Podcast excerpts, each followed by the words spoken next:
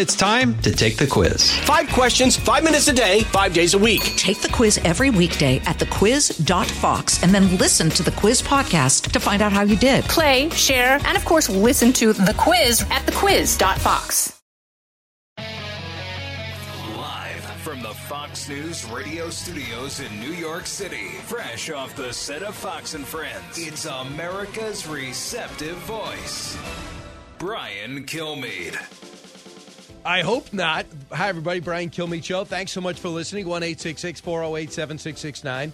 I'll take a lot of your calls. I know you have a lot to say, and there's a lot breaking during their show. And then uh, over the over the last 24 hours, we're still following what's happening over in Canada. We're still seeing how it's affecting us here at home. And we're also exploring the fact that these this uh, Freedom Caravan is uh, threatening to start again in Southern California and possibly ring around the Super Bowl because we want our freedoms back as a country, and these truckers are just the ones to do it. Adam Curry's going to be with us at the bottom of the hour. Get his take on this.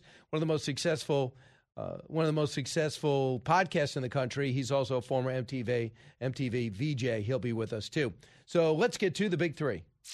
Now, with the stories you need to know, it's Brian's Big Three. Number three. This morning marks the fifth day of the nation's most lucrative trade route remaining closed as Canadian protesters blockade the Ambassador Bridge. It's forcing truckers to drive to a different, smaller border crossing about two hours outside of Detroit. Freedom Convoy coming to the Super Bowl near you. That's the Homeland Security Report talking about the incredible trucker inspired blockade that has virtually shut down Canada as they demand freedom from the COVID crackdowns. And by the way, so do we. Even though restrictions in four provinces have been lifted, trade between our two countries has basically ground to a halt. I'm not kidding. They're blocking the bridges as the White House arrogantly tells Trudeau to break it up and end it. Number two. Mr. President, in recent days, we've seen numerous governors from blue states roll back indoor mask requirements, essentially getting ahead of the federal government, the CDC. Are those governors wrong? Well, it's hard to say whether they're wrong. Here's the science is saying now that masks work, masks make a difference. Uh, he doesn't want to say they're wrong because they're Democrats. What's the truth? That's what Joe Biden is saying to governors, rapidly taking away the pandemic restrictions. His what's the rush, I should say. His detached, ambivalent approach defies science and enrages me as he just does not know the sacrifice Americans have made for apparently no reason while kids still wallow in masks in school. Number one.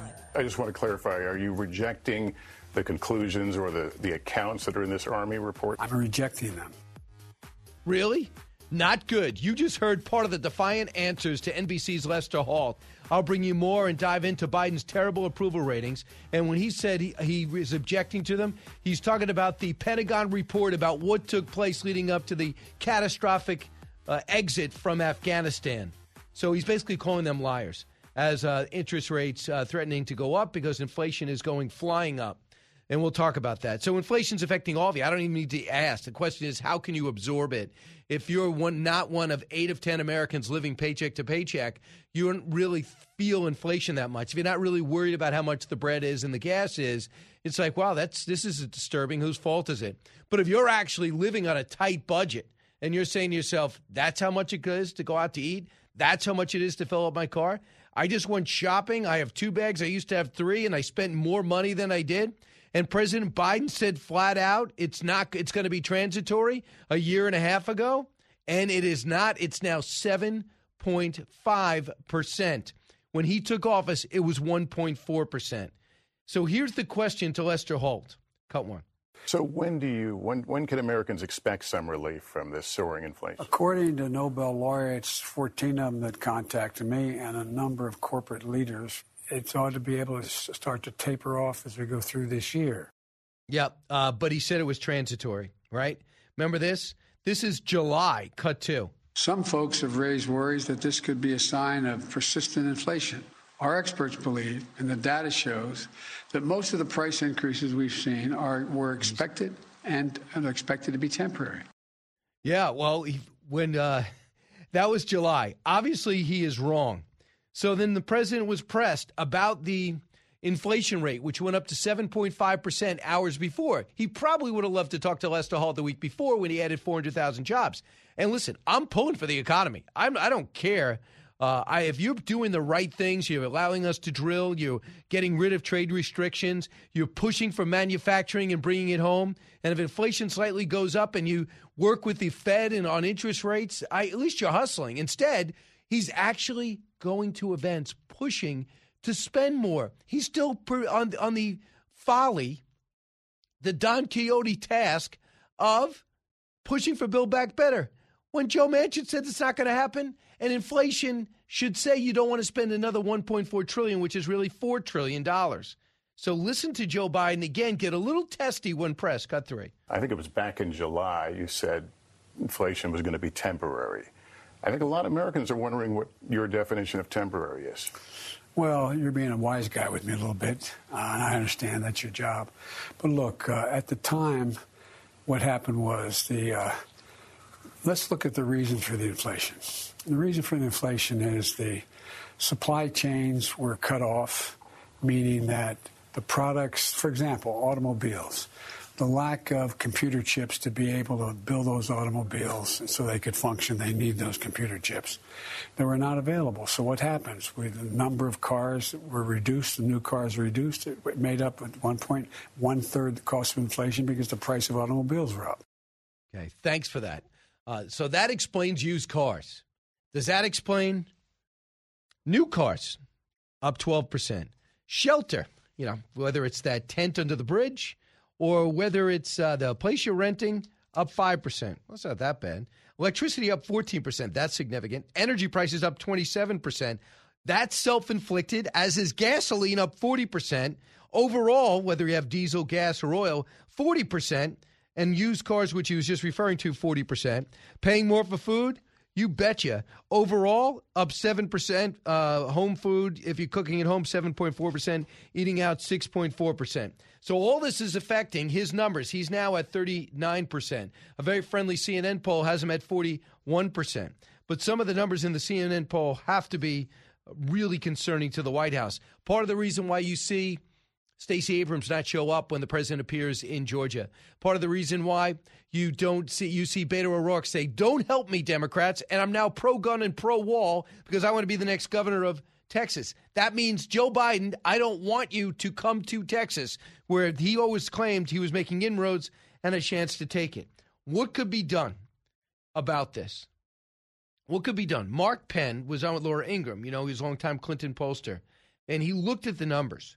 And just to give you an idea what these CNN numbers play and, and how uh, bad it is, I mean, the numbers for Gallup, for example, um, the Gallup poll says 82% of Americans feel that the country is heading, uh, is on the wrong track right now. So that's pretty good, and being sarcastic there. In terms of his own poll numbers, as I mentioned, it's at 41%. Where are his polls uh, in terms of disapproval? 56% disapprove of the president, so of the country. Uh, do you approve of the way President Biden is handling his job as president? The words 58%. Listen to this. What has uh, President Biden done that you approve of? 56% say nothing at all. 15% say the economy. 6% say the coronavirus. Wow. Personal traits, 4%, because I find him totally unlikable. Foreign policy, 4%. Other issues, 2%. So these are hideous numbers. So Mark Penn was asked, what could you do about this if you're him? Cut seven. Inflation, the economy, immigration, crime, the virus, all of these issues seem out of control, and the president and the White House don't seem in control of any of them, and that was capped off today with 7.5% inflation. This is a dire situation if you're in the White House. I have seen something like this before. It does happen to presidents but they've got to act, they've got to lead, and we have not seen anything right now that is a recognition of the of these kinds of numbers and the kinds of attitudes and discontent we see in America right now. And it doesn't look like he's doing anything, and he has no staff around him. He's totally alone. Uh, the other area, and I'm going to get into this later, especially with Admiral Stavridis, or is he still on the show? Admiral Stavridis, he is. Okay, because a lot of times, yeah, a lot of times he cancels. He'll be on the a different hour, but Admiral Stavridis, uh, uh, I will go over that with him. But they did an after, after action report and their hideous exit from Afghanistan. At which time they talk about him getting down to a troop level, ignoring other warning signs that Kabul is about to fall, not evacuating the embassy in time, not getting our people out with the uh, correct urgency, despite the fact that our military men and women were pushing him to do it and trying to tell him that. And he basically called the report wrong and a lie. Your move, Pentagon. Do you have any pride at all? You sucked it up and dealt with what you knew were bad decisions before. Now, when they go and do an after action report and you tell the truth, he's saying you're lying. So I don't know how much longer you're going to take that. We'll consider it. Uh, the other big story uh, that we're talking about is what's happened with the uh, COVID 19. 51% of the country says it's time to live with the virus. 48% say stopping the spread is key. So I know not the whole country is on the same page. But when it comes to kids, I believe you have two thirds of our country on the same page. For me, a lot of these people don't want to go back to work because they don't want the discipline. They don't want to get into their clothes. They don't, or they just have a legitimate fear of getting on a train uh, or a plane or getting in their car and coming to work and be with other people. Go see a therapist and do what you have to do. But as a country, we don't have a choice. We have to get back to work. So we see the the the uh, 11 now because Nevada yesterday, uh, Maryland this morning to a degree. They have set standards to going back to normalcy, getting the mask off kids in 11 Democratic states, not waiting for the White House to move. So he was asked about that. You know, what's going on? Why are these other states doing what they're doing? And what he said is basically, I would have a, if you read between the lines, I'd have no problem criticizing Youngkin and DeSantis, but I have a little bit of an issue now because they're defying me, but I got to pretend like they're not. Cut, cut eight. Are you afraid, though, that some states and, and cities are moving too quickly to loosen indoor mask mandates? Well, you know, it's uh, I've com- I committed that I would follow the science, the science as put forward by the CDC and the and the and the federal people, and uh, I think it's probably premature, but it's you know it's it's a tough call. Cut nine. Mr. President, in recent days, we've seen numerous governors from blue states roll back indoor mask requirements, essentially getting ahead of the federal government, the CDC. Are those governors wrong? Well, it's hard to say whether they're wrong. Here's the science is saying now that masks work, masks make a difference. No, then it's not. And that's the whole thing. We have found out that all the masking would shut kids up, that that's on their chin, they're getting yelled at, told to stay home, thrown off planes not even effective to stop it. It's a feel good uh, method, unless you have an N95 mask, and you can keep that unless I decide to be a surgeon. Here's Dr. Marty Makary. Between the vaccine mandates, between the ignoring of natural immunity, and the inadequacy of the average mask, this is politics. Cut 13. These are manufactured criteria to achieve something which, you know, for which the person setting the rules is both the arsonist and the firefighter, the risk is not equally distributed in the population. And this idea that we have to vaccinate every single human being down to a newborn in order to get over this pandemic is one that's no longer supported by the science. Right. And the science from Johns Hopkins. Not exactly a fly by night operation, I didn't think. 1 408 uh, 7669. So we're looking at all these things too, and I think I'm most fascinated on this COVID 19 story is the Freedom Convoy. Hundreds of thousands of demonstrators in uh, in trucks have been paralyzing the streets of downtown Ottawa. I've seen that, but what you probably don't see but hear about uh, are three border crossings that they have closed: Windsor, uh, at Coutts, Alberta, opposite Montana, and Emerson, Manitoba, across from North Dakota. And they basically are halting traffic and trade between the two countries directly affecting, and I know some people, uh, we, we have listeners all around the country. I don't want you to feel the pain, but our leaders have to. That's the only way. And to marginalize these truck drivers and saying they're extremists or white supremacists, we're not going to buy it. Nobody buys all this. You're a, a terrorist. You're a white supremacist because you don't want to be locked down while you while your leader does yoga and sits there in his mansion your life is ruined or you're kicked out of your job because you do not want to get a vaccine that just came on to the scene. Here is John uh, Jim Zinger. He's a Canadian trucker, just an average guy doing an extraordinary thing. Cut 19. All these global leaders have been uh, hurting the supply chain for the last two years, and uh, we're just supporting. If we have to live without with a few borders closed uh, for now, it, we'll all be supporting that because it's for a good cause. He went on, cut 20. With America being the forefront of freedom, all right, we've always, it's in my blood to fight for what's right. And I believe that having the freedom of choice, which our Canadian brethren is actually just trying to get and receive, I think that it's a no brainer you know, why not stand on the forefront with those guys and show our solidarity with that country and say, hey, we are against mandates. We are against force. We are against tyranny of government.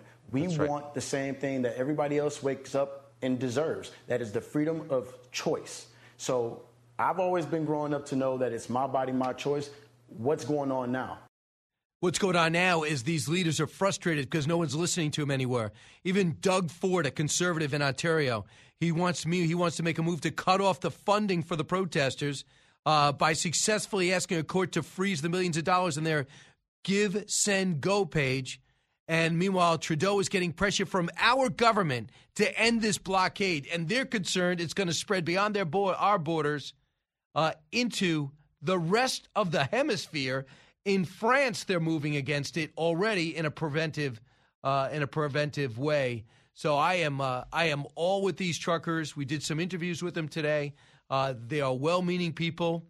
They don't have a lot of means. They got to. They deserve that money. People have pledged that money. They have no right to take that money. People are allowed to protest. I think even in Canada, and they are 100 percent right. How do you feel? Back in a moment. One eight six six four zero eight seven six six nine. Brian Kilmeade Show.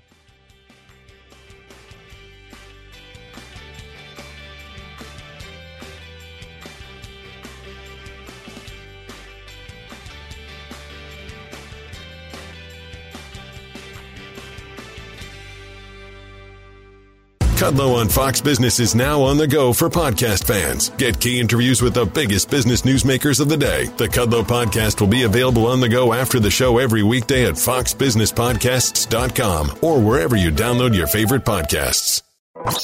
Out of the gates and ready to go. Hey, it's Hutton Withrow. Hot Mike is here on the Outkick Network. We've got your afternoon covered with the latest sports discussion, and it's available wherever you find your audio. Daily analysis and news. He is hot. I am Mike. Actually, my name is Chad. His name is Jonathan, but you get the picture. We're going to bring it every single day. Whatever you want to call us, we'll respond to. We just want you to respond to what we're dishing out every day. And while you're here, we hope you subscribe to the podcast, like, subscribe, and share.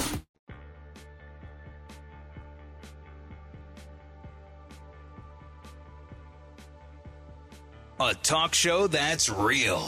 This is the Brian Kilmeade Show. Right now, people in Windsor are suffering and losing their jobs because they can't get auto parts across the Ambassador Bridge. And this conservative party that supports these blockades won't even stand up and say, enough is enough, it's time to go home. Really? Why don't you say enough is enough, enough with the restrictions? Does he not understand that, that that's an option? What an arrogant Justin Trudeau of Canada. Never liked that guy. Uh, he's in, totally in love with himself for no reason. Uh, let's go out to Leanne, is listening in Panama City, Florida. Hey, Leanne. Hey, how are you doing? Good. What's hey, on your I'm, mind? I'm 100% um, supportive of standing up for your rights, obviously. Um, but I just wish it wasn't our truckers doing it because we already are bottlenecked at the port. We already, I mean, they're our backbone right now. I, I feel like someone else should stand up because I think we need to think ahead um, and see where inflation's already headed, and then see what that's going to do if not only Canada, but uh, you know we're bottleneck up with our truckers, and I don't feel it's right to the port workers and things like that. But I do feel like we should stand up because obviously, you know, we have people that are now seeing all the science and they're already getting all the reports back from all this stuff, and they realize that it's nothing. And I'm I know. And Leanne, uh, you're not getting much reports about people, about these Hopkins reports and others that say the masks don't work, natural immunity does. And also went on to say that all these restrictions not really saving lives. Not hearing enough about that, and I don't know why.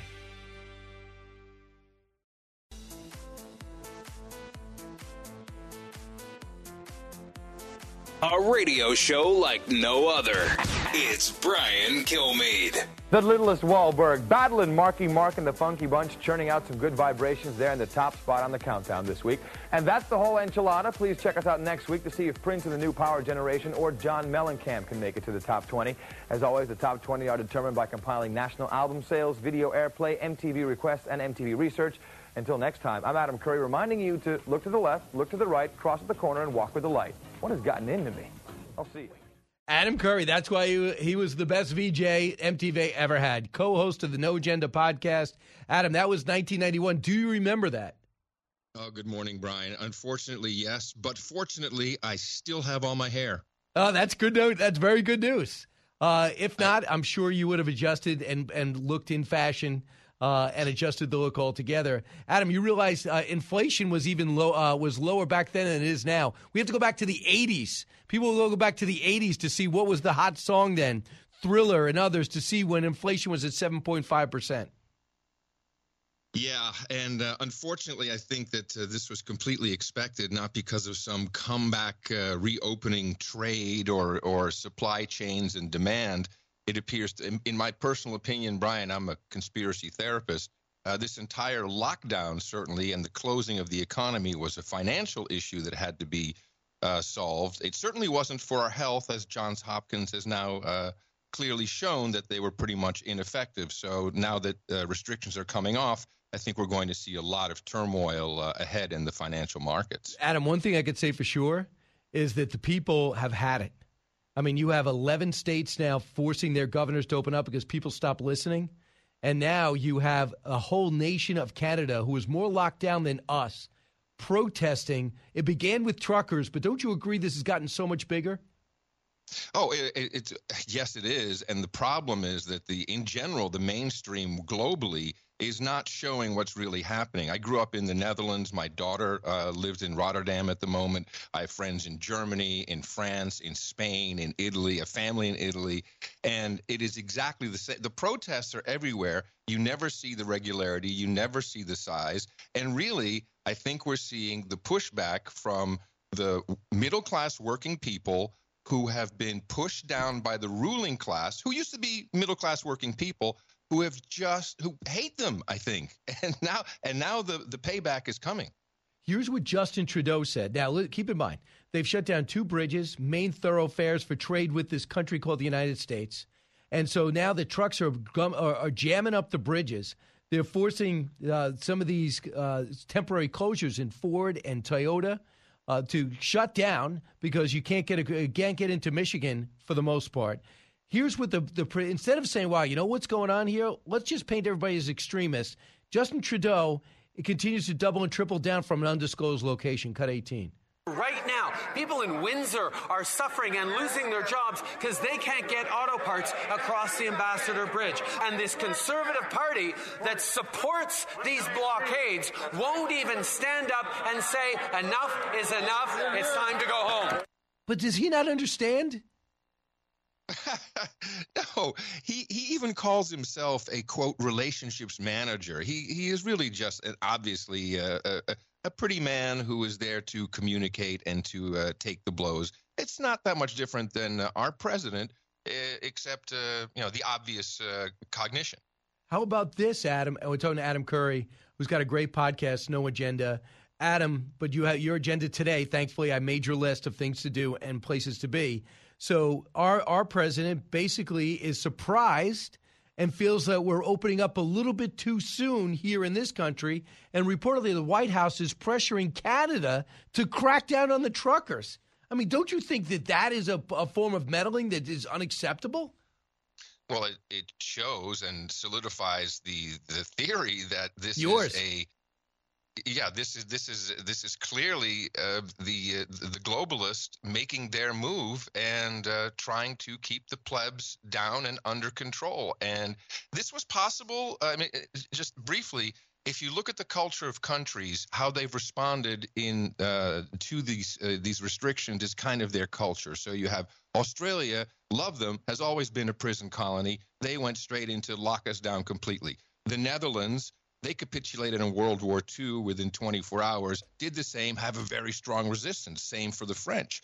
In America, we typically come back shooting, but we haven't been pushed far enough. In Canada, they complain, and this time they mean it. Absolutely. So, Adam, before I go any further and talk about, I saw you at the Joe Rogan podcast. Just about you, what have you been doing uh, since MTV, and and what is your uh, where are you living now? I'm living uh, uh, about 90 miles west of Austin, Texas. I, I had to leave Austin uh, after 11 years to re-enter the state of Texas, now in the Hill Country. Um, I, I uh, invented podcasting with Dave Winer in uh, 2004 and uh, spent quite a while helping that flourish.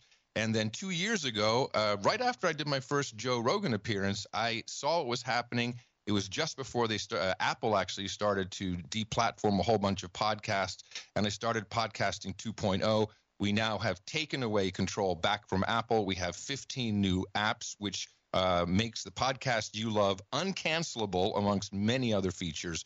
And you can find one at newpodcastapps.com. It's all open source, open project. We're protecting, extending, uh, and preserving podcasting as a platform for free speech. So, Adam, for a non-techie like me, what does it mean you pulled it away from Apple? It means I don't have to go to the App Store to download your podcast. Correct. You can go to newpodcastapps.com. There's uh, there's lots of apps. Some of them are current apps, but not the legacy apps. So Apple and Spotify, they want control over podcasting. They have no features. They take you down at your whim. We have over 4 million podcasts in the index, more than Apple and Spotify have.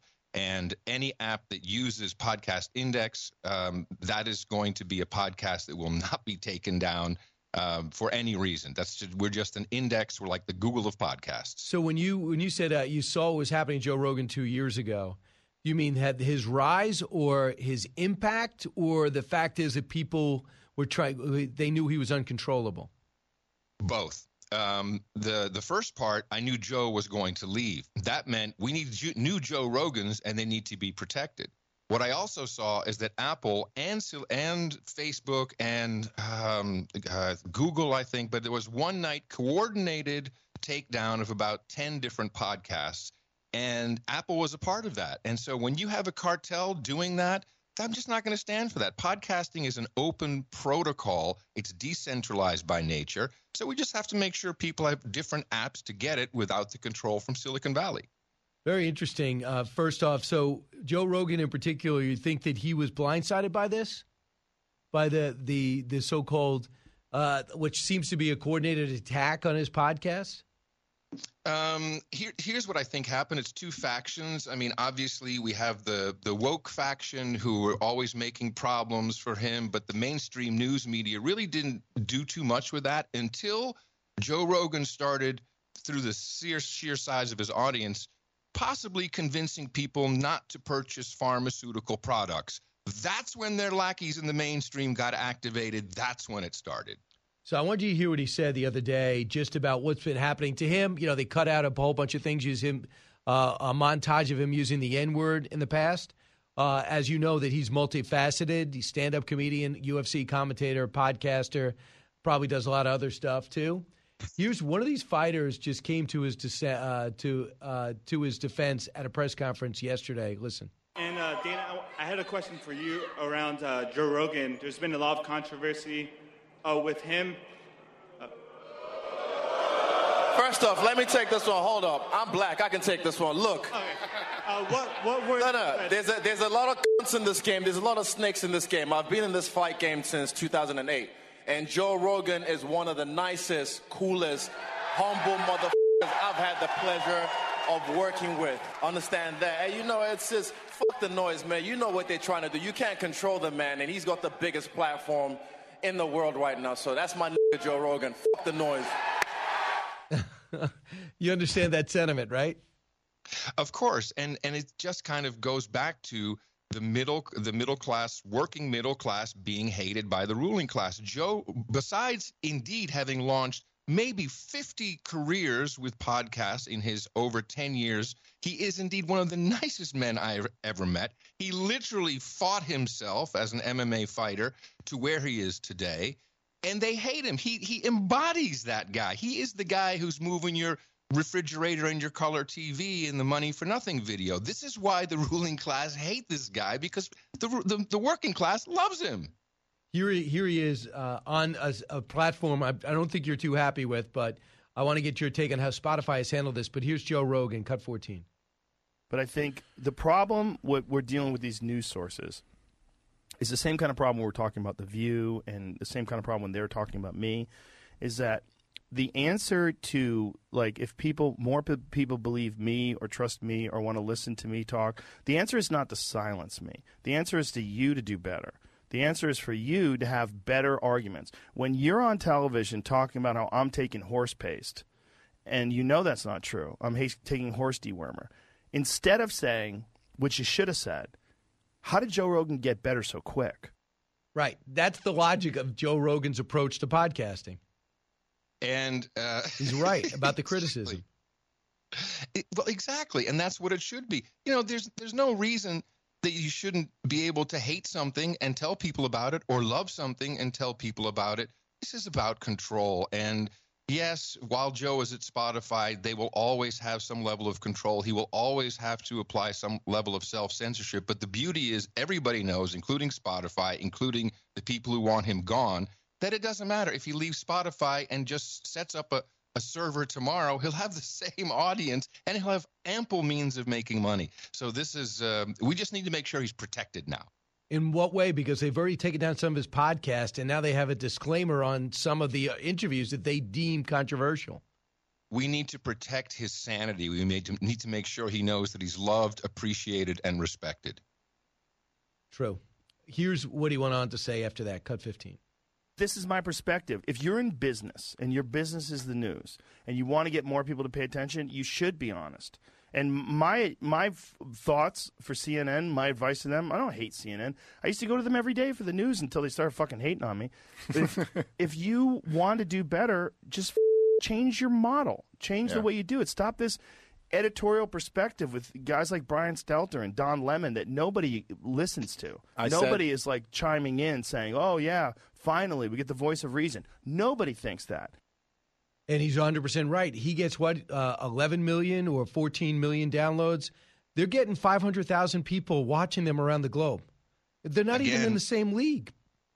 exactly the reason why the number one financier of cable news uh, and of television in general is the pharmaceutical industry. Look at the ads. They will not have it that someone is promoting.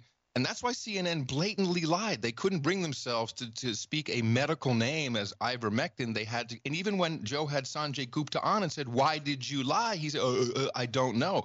The answer is the, the news, television news, certainly is mainly under control by the pharmaceutical companies. Do not talk against their products. We will send our lackeys after you. That's what it is.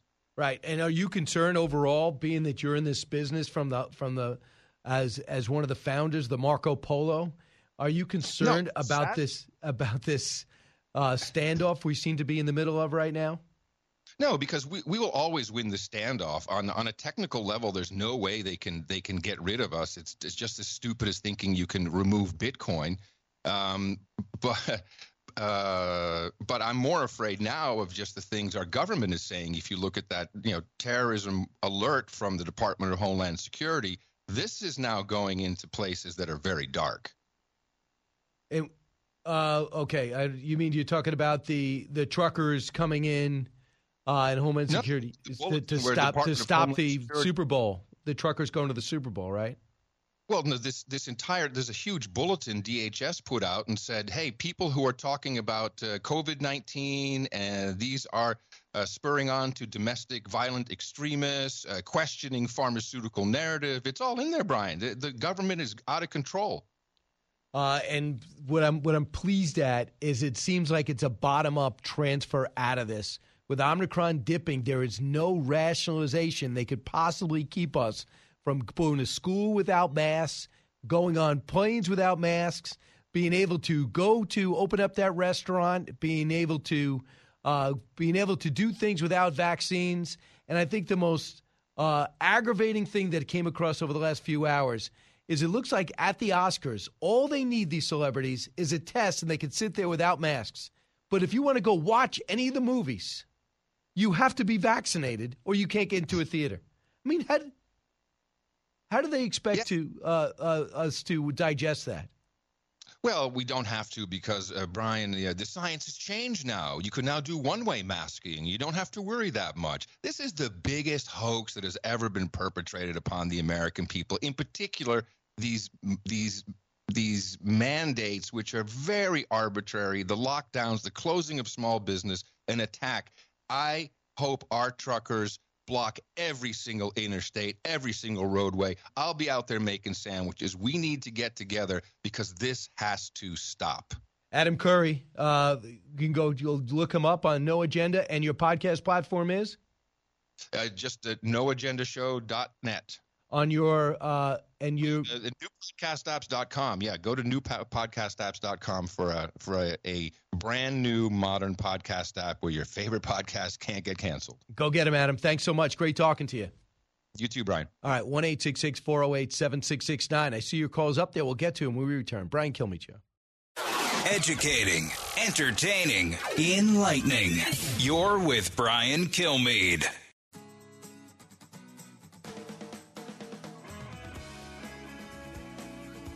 The more you listen, the more you'll know. It's Brian Kilmeade. It interviewed many military officials and officers who said the administration ignored the handwriting on the wall.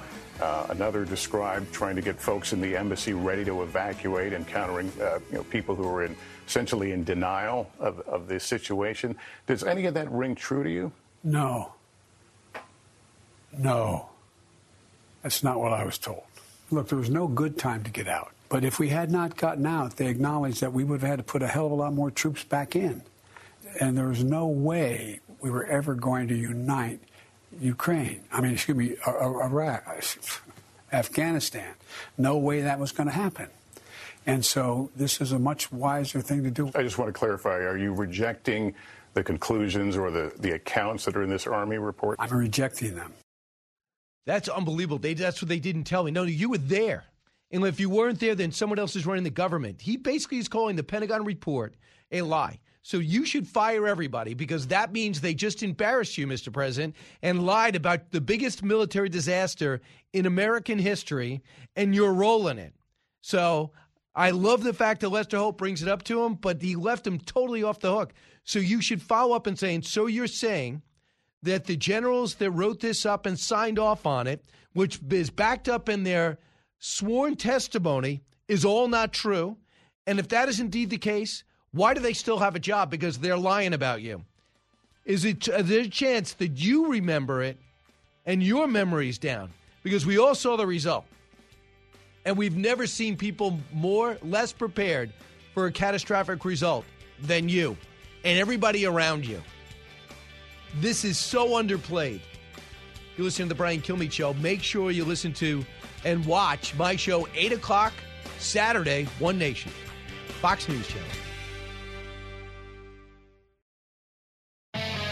From the Fox News radio studios in New York City, giving you opinions and facts with a positive approach. It's Brian Kilmeade.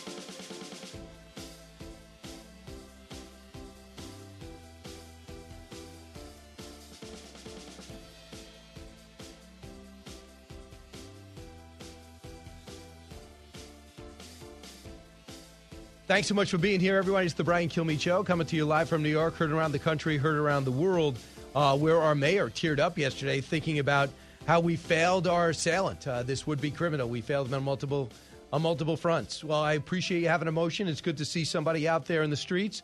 Uh, but, Mr. Mayor, I kind of think uh, we have victims to worry about first. I'd love you to shed a tear for the people that used to work at Rite Aid. They have to close it up because they've been ransacked. I'd love you to shed a tear because of the number of carjackings in the middle of the street. People have lost their cars, and for the money they get from insurance, can't rebuy them. So let's get to the big three. Now, with the stories you need to know, it's Brian's Big Three.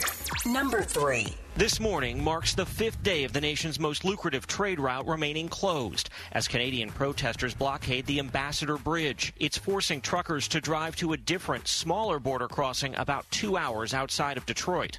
They're trying to send a message to the Freedom Convoy coming to the Super Bowl near you. That's the Homeland Security report, talking about the incredible trucker inspired blockade that has virtually shut down Canada as they demand freedom from COVID crackdowns, which are illogical and, and really draconian. Even though the restrictions in four provinces have begun to be lifted, trade between our two countries is grounded to a virtual halt.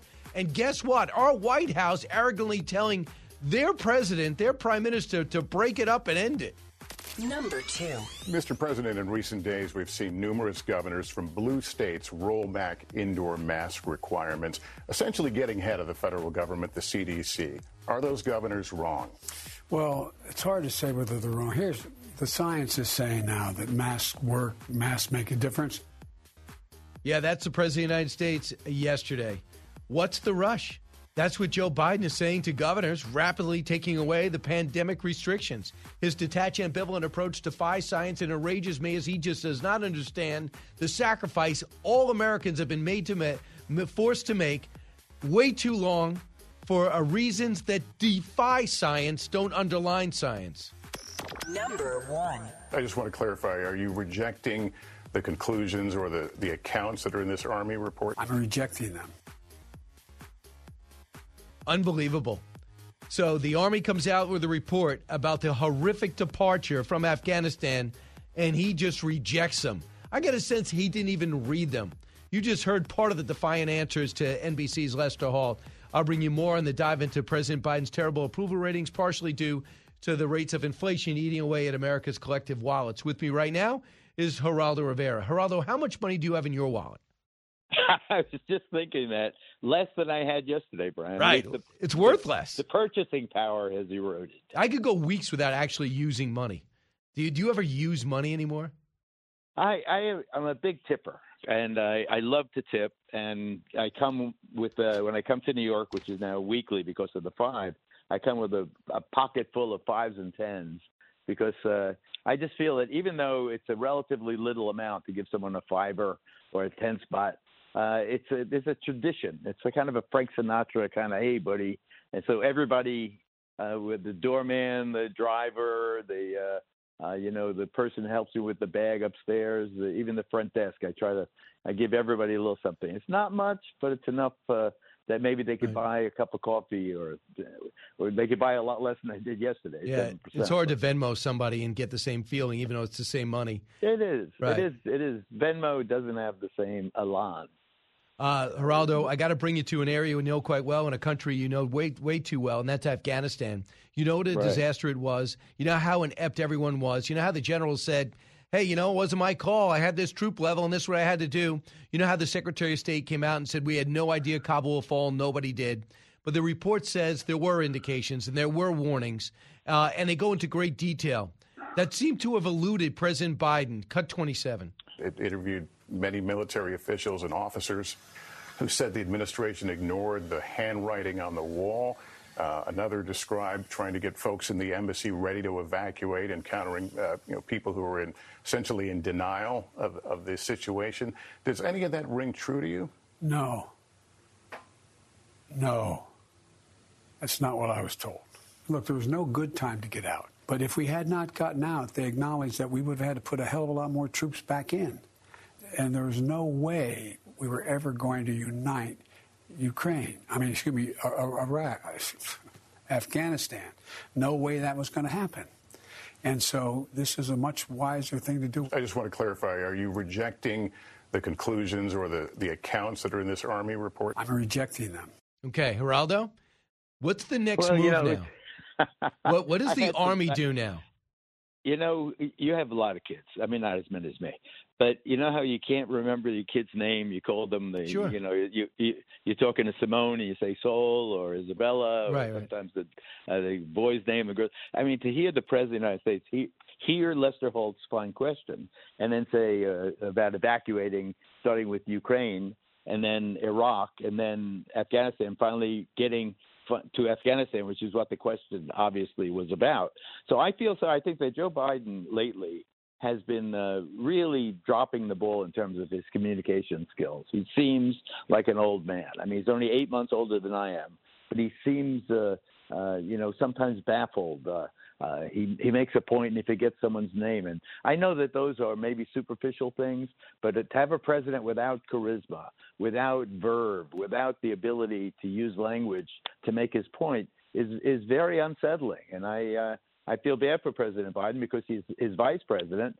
Kamala Harris has some of the same, uh, or, or in her case, it's different, but communication. I feel bad for us. and- Uh, you know, I- Geraldo, I, well- was surprised. I'm surprised you zeroed in on that. I was going to be a bigger person and not. Uh, but I, I want to just say, even you- though we screwed up three suggesting I'm a distinct countries. yes, exactly. Uh, Okay. But but Geraldo, I, I'm I'm, I'm going to give him give him that.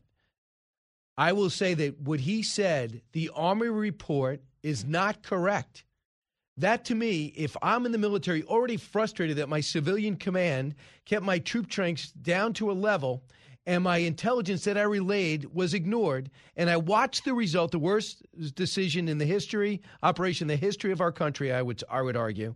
And then you say, I don't believe the after action report is true. You know the military is a way to getting their point across. So the intelligence community. What do you foresee is going to be the answer to Joe Biden for saying they lied?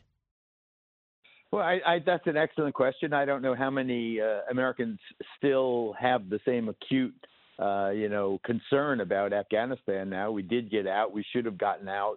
Uh, it was ass backwards, as you know how strongly I feel about, uh, you know, evacuating the military before you evacuate the civilians. It made no sense then, makes no sense now.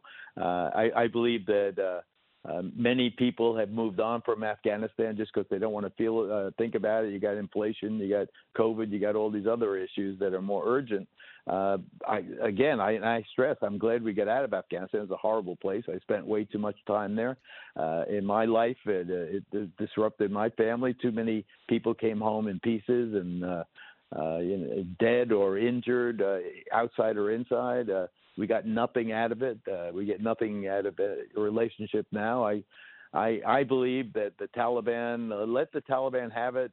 Uh, you know, it's all there. But having Uh, you said know, that, I just want to drill down on he just called our our military liars. And I know two of the people that worked on this report, and they did the Abbey Gate uh, specifically. What happened there with the explosion and the death of 13 and the wounding of over 100? And they went into great detail. And if you wrote that report, Geraldo, and sat there in camouflage and did it and, and did all the interviews, and you watched the President of the United States basically say it's not true, you have pride. It's already bad enough the suffering that went into that, knowing that you're attached to that. To me, you cannot. You have to call a press conference, either resign or say, "I would just like to say that I stand by the accuracy of this report. That the the White House ignored the the the urgency of the embassy workers as well as people in the field. I mean, I, I just would not let that slide. If at one point I- they have to I- stand up for themselves. I I hear you hundred percent. I I predict with with a great degree of confidence that this will not be a major issue because nobody wants to talk about Afghanistan right now. It is too humiliating and its uh, in its uh, you know unraveling, uh, and it's done. I, I believe with inflation so urgent and with the truckers stopping trade with Canada uh, and with the mask uh, and vaccine mandates, you know, suddenly uh, on the verge of being abolished across the country, the Democratic governors leading the charge. There's a lot of urgency uh, that right now Americans have to deal with. I, I sympathize uh, uh, with uh, with you, uh, with I, with the authors of that military report, the after action report. I I totally get that historians and political scientists and others will uh, will read with great interest how we screwed that up, how the president screwed that up. But I, I think that his issues right now, particularly his inability to communicate with any confidence what the country is going to do about all of these issues, uh, I, I don't think that we're going to be obsessing about Afghanistan. Real quick about Joe Rogan, what he's been through over the last two days is seems to apologize. Uh, a lot of people don't think he should have, uh, including the former president, about uh, stuff he said in the past. And then people say that he's got a disclaimer now when he interviews uh, a doctor that somebody doesn't think is good. I don't know how they're going to do that. But he also is an MMA uh, commentator as well as being a stand up comedian. And at a press conference yesterday, Dana White was the, introducing the fighters. One of them was Israel Adesanya, And this is what he said when the question came on about Joe Rogan, who was, a, co- was going to be a commentator at the event. Cut 30. And uh, Dana, I- I had a question for you around uh, Joe Rogan. There's been a lot of controversy uh, with him. Uh, First off, let me take this one. Hold up. I'm black. I can take this one. Look. Uh, what what were No, no. There's a, there's a lot of cunts in this game. There's a lot of snakes in this game. I've been in this fight game since 2008. And Joe Rogan is one of the nicest, coolest, humble motherfuckers I've had the pleasure of working with. Understand that? And you know, it's just fuck the noise, man. You know what they're trying to do. You can't control the man, and he's got the biggest platform in the world right now. So that's my nigga Joe Rogan. Fuck the noise. That's Well, how a lot of Joe people Rogan feel. should- I think Joe Rogan should, uh, you know, put that in a time capsule. That's one of the nicest endorsements uh, and most sincere and believable endorsements of him, and uh, just generally, I think it was really wonderful. And I, I totally get that. I have no beef with Joe Rogan. I'm not a listener. Uh, if people are into it, let them be into it. I think that you know I've been on television a long time. All of those clips of me and every one of those things when I got my nose broken, uh, you know, uh, when I opened Al Capone's vault, I get the clips exist. They will be there forever. The uh, the people that want to delve into it to use anything I said to now embarrass me. Uh, you have to live with your your archives, Brian, and right. uh, Joe Rogan has to live with his. He has to, and if if people like that Israel uh, that fighter, I, I don't know him, but he was so articulate and uh, sincere. Um, you know, good for good for Joe Rogan that he has fans with that kind of loyalty. Yeah, he's a fighter. Uh, and uh, real quick, I saw that you tweeted out this. Former uh, Alaska governor and VP candidate Sarah Palin kicking New York Times ass in their libel trial for the giant newspaper. It falsely claims Palin's rhetoric caused assassination for the uh, to kill assassination attempt to kill Gabby Gifford. Never apologized and never does unless forced. Hope she crushes them. And then it was written up today by uh, Erik Wemple. Uh, Oliver Darcy writes of CNN. How did Sarah Palin do in the witness stand in the defamation suit against the Times? Not so well, if you ask Erik Wemple. Wemple wrote that Palin bombed in court on, on Thursday. In other words, Palin's years as a conservative provocateur TV personnel and outspoken critic of the lamestream media have ill prepared her for any venue in which the federal court rules of evidence hold sway. Wemple added that this time Palin chose the wrong venue for her media critiques. Adoring ordinances at Fox don't stop and ask for citation specifics supporting evidence, but that's precisely what happened in the courtroom. So you're a lawyer. Is who's right? Well, it depends on the jury because it, if she's sincere, even if uninformed, uh, she got screwed by the New York Times. Like, I tell you, if I got a second, I did uh, Hurricane Katrina. When I was coming out of New Orleans, I got a call from Sean Hannity. He said, "Did you see what the New York Times is saying about you? That uh, basically that I staged a rescue uh, of, of nuns who were trapped I remember uh, that. by the flooding waters." Uh, and that I pushed aside a nun to get to it. uh, that, that's what the, the author said, Alessandra Stanley. Uh, it was absolutely false. It never happened. Uh, I told the New York Times it never happened. We gave them all of the footage, including the outtakes. The ombudsman at the Times reviewed it. He he agreed with me 100%, and it still took them weeks to grudgingly say, "Okay, the video doesn't support the New York Times contention." So it wasn't an, even an apology. It was that the the videotape didn't support them. Right. So they're full of crap. The New York Times. They don't apologize. I hope she kicks their ass. Uh, what they did to her was was shameful. They admit that it was a mistake. They just say it wasn't a malicious mistake. Therefore, under Times versus Sullivan, it's not actionable. And but if- I, uh, right. she should she should kick him right in the nuts. Right. Uh, so real real quick, uh, you've never pushed a nun though. You're going to stand by that? I never pushed a nun. I, I love nuns. Right. Okay. I would never push a nun. All right. Thank you, never. Geraldo. We I cleared was that up. right. Okay. Thank you. That'll be your one more thing today. Never push a nun. Okay, great. Geraldo, thank you. All right. okay, Brian, you too. When we come back, let's light up the, the phone bank. 1 408 7669. Expanding your knowledge base. It's the Brian Kilmeade Show.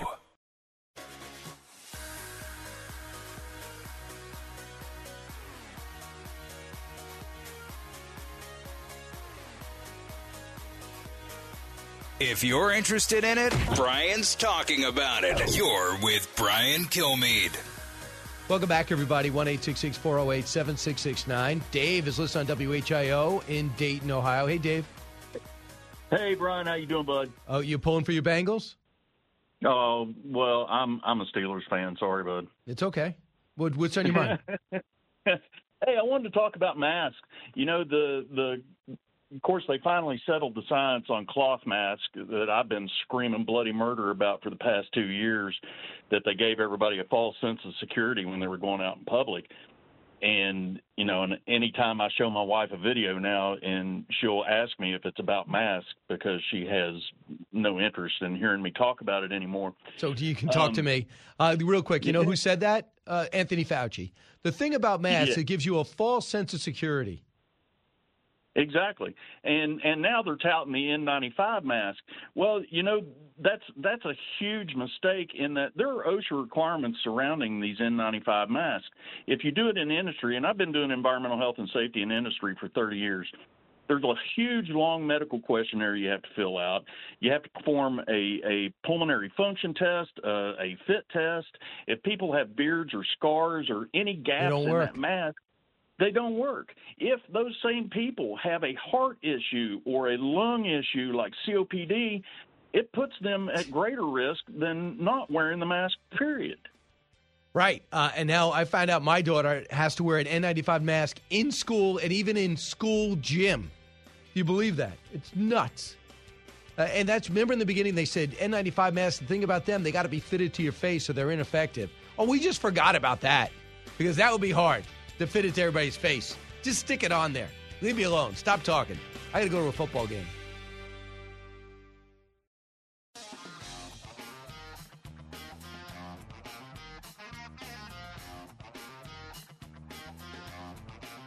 Radio that makes you think.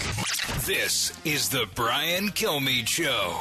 I think it was back in July you said inflation was going to be temporary.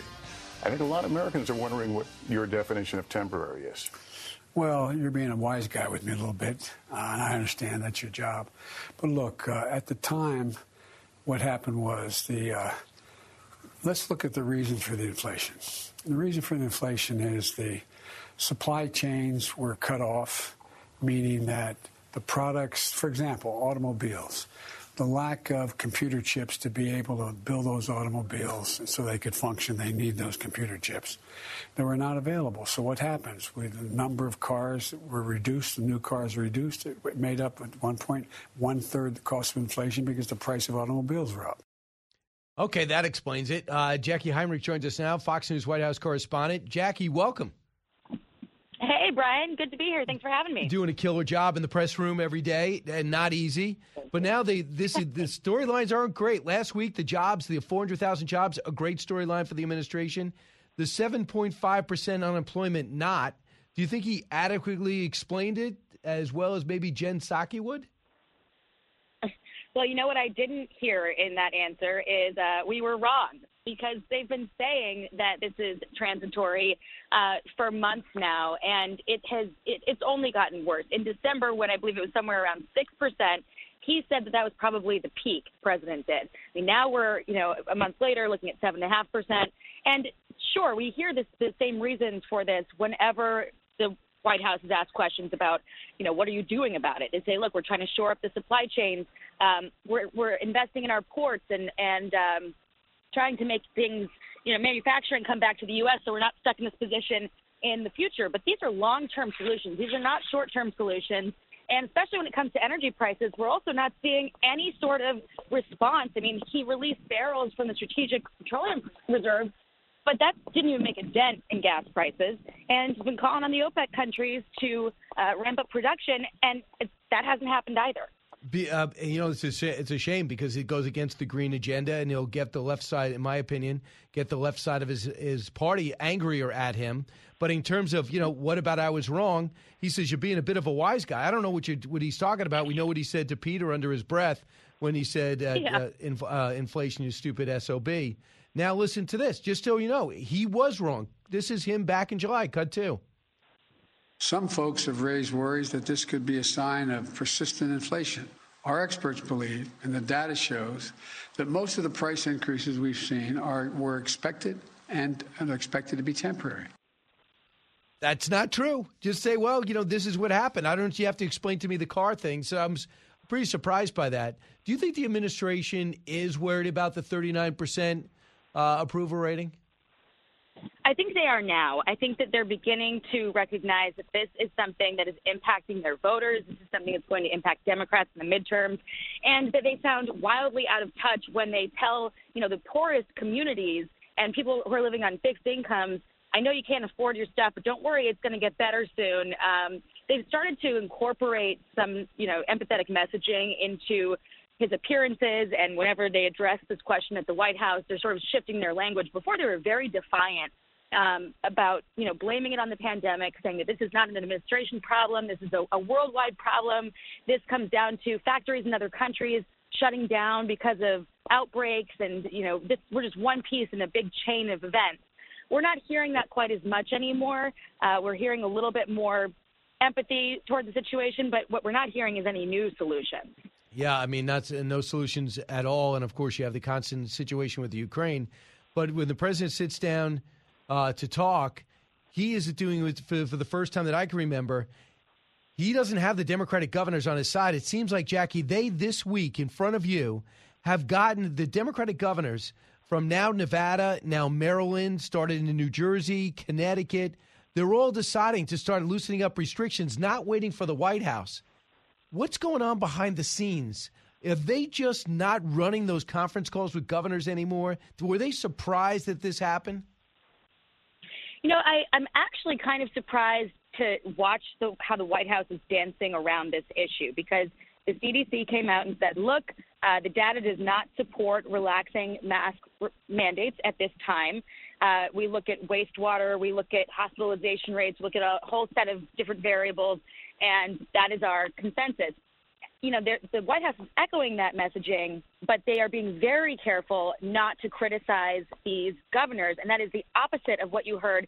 Granted, when the president was a candidate, it was more of that. Um, they've they have allowed the states to, you know, or they have said when they're talking about this, we follow science and data.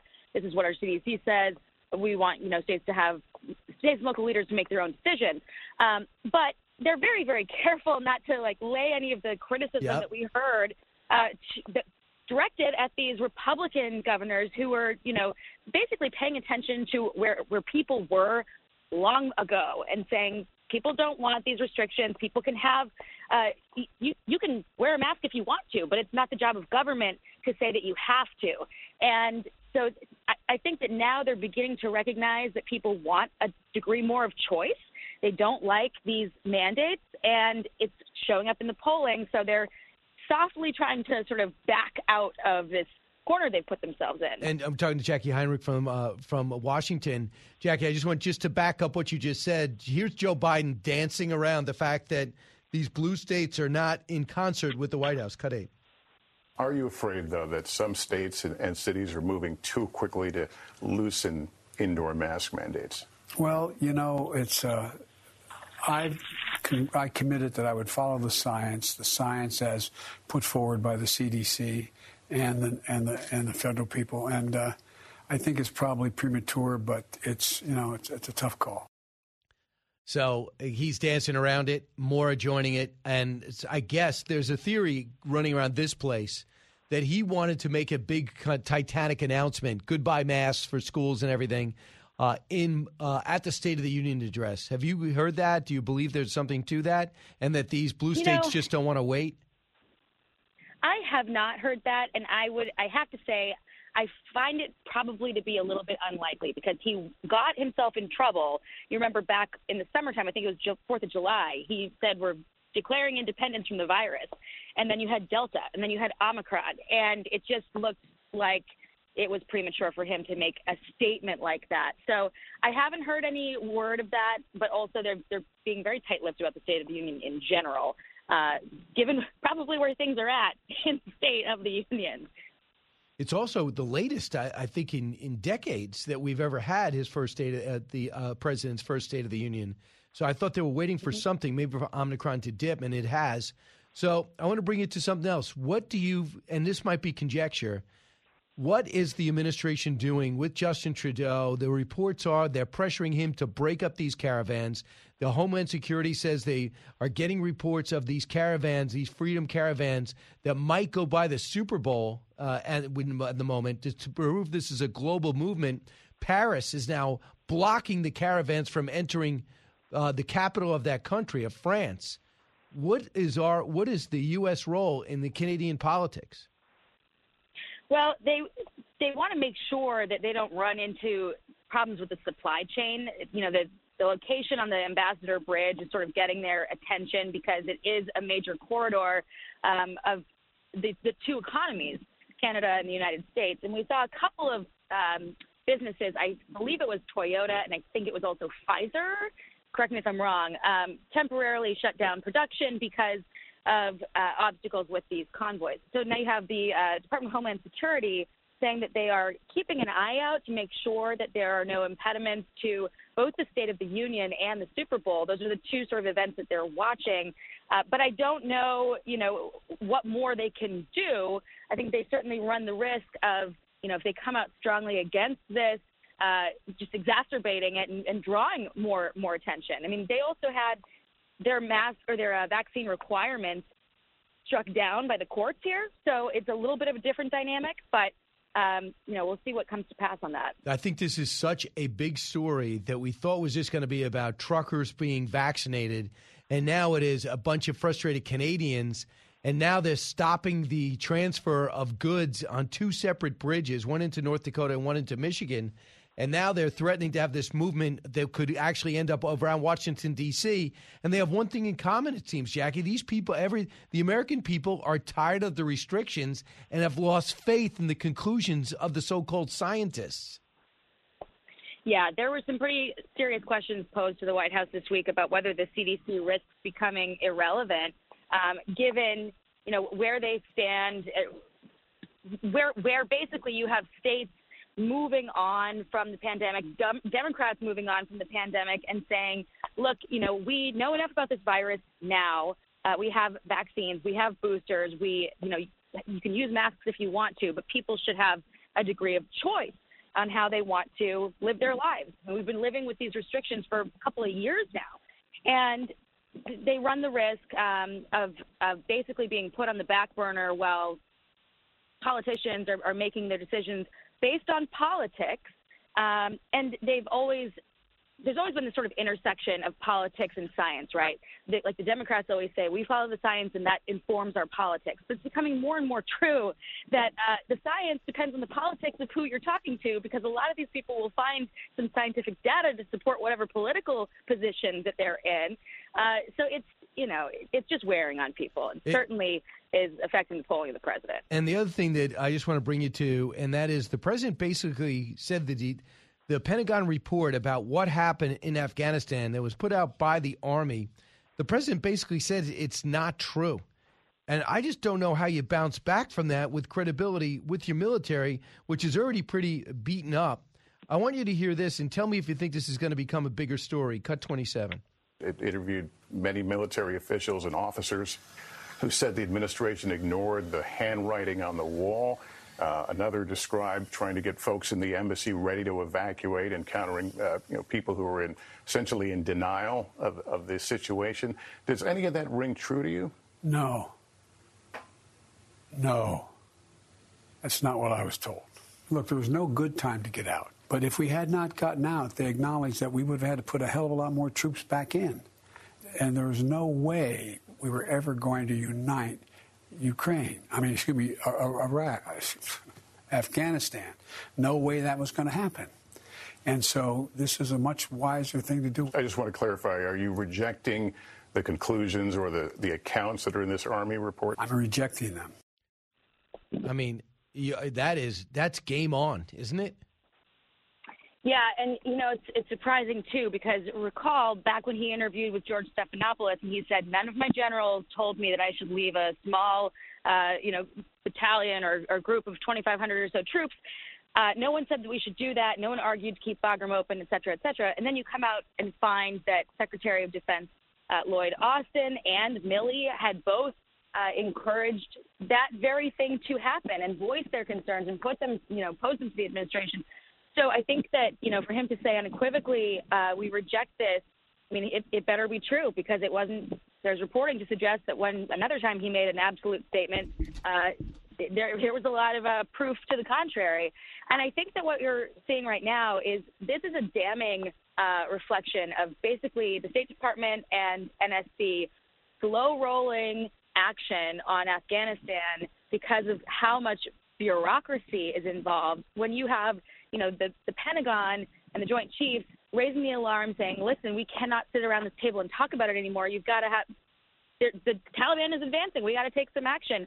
And you saw the outcome of that. And it's happening now again with Ukraine. I mean, the fact that General Milley was on Capitol Hill warning lawmakers that Ukraine, in Ukraine, Kiev could fall in three days, um, and that you could have a huge number of casualties on either side, uh, mostly on the Ukrainian side, with a huge number of civilians involved.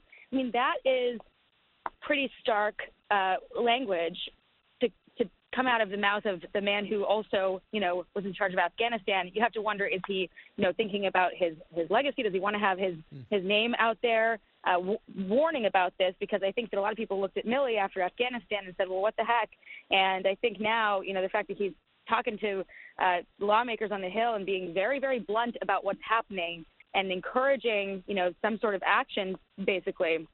Um, it, I think that there's some frustration between the military Right. and um, and and the White House. Absolutely, and he they basically said it. He said it is not true, and these guys in the military already have their reputations tarnished because they believe that civilian decisions hindered their military decisions, and now they write a report up, and they're told it's not authentic, it's not accurate.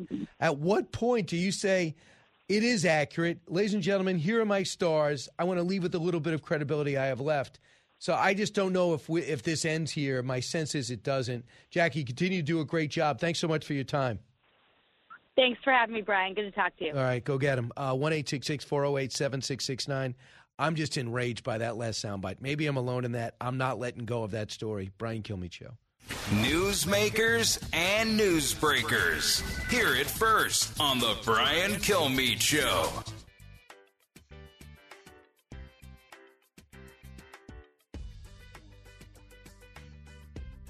Breaking news, unique opinions. Hear it all on the Brian Kilmeade Show. The national democratic brand in in in I think in rural America generally is toxic, and it's because, quite frankly, we don't show up. We're not willing to go places we're not wanted and answer questions. I honestly don't think the Democratic Party can be a majority party unless we start appealing to Middle America a lot more. Jon Tester talking from Montana. How he keeps winning, I don't know. Now he's talking like a moderate like Joe Manchin, but he never takes a tough vote. He never goes against his party. So I am not buying it. That's called political survival. Gary, listen to WNDB in Daytona. Hey, Gary. Hey, good morning, Brian. No, on your when you interviewed Geraldo and talked to Geraldo, uh, I I I like Geraldo. I hate the chuckle after you play a clip, and it's happened many times, and with with different people, and you know of Joe Biden making gaffes and getting confused, and it's it like what you pointed out. It's it's really not funny. It's sad for us as Americans. Because, yeah, uh, yeah, I don't care about his reelection. I care about our country. The the other thing is, I really disagree with Geraldo. I, I I can be concerned about and upset with Afghanistan and inflation and the border and a plethora of other things. It's it's not gone, and I think I, I'm hoping he misspoke when he said, because pretty much quoting him, that Afghanistan's over.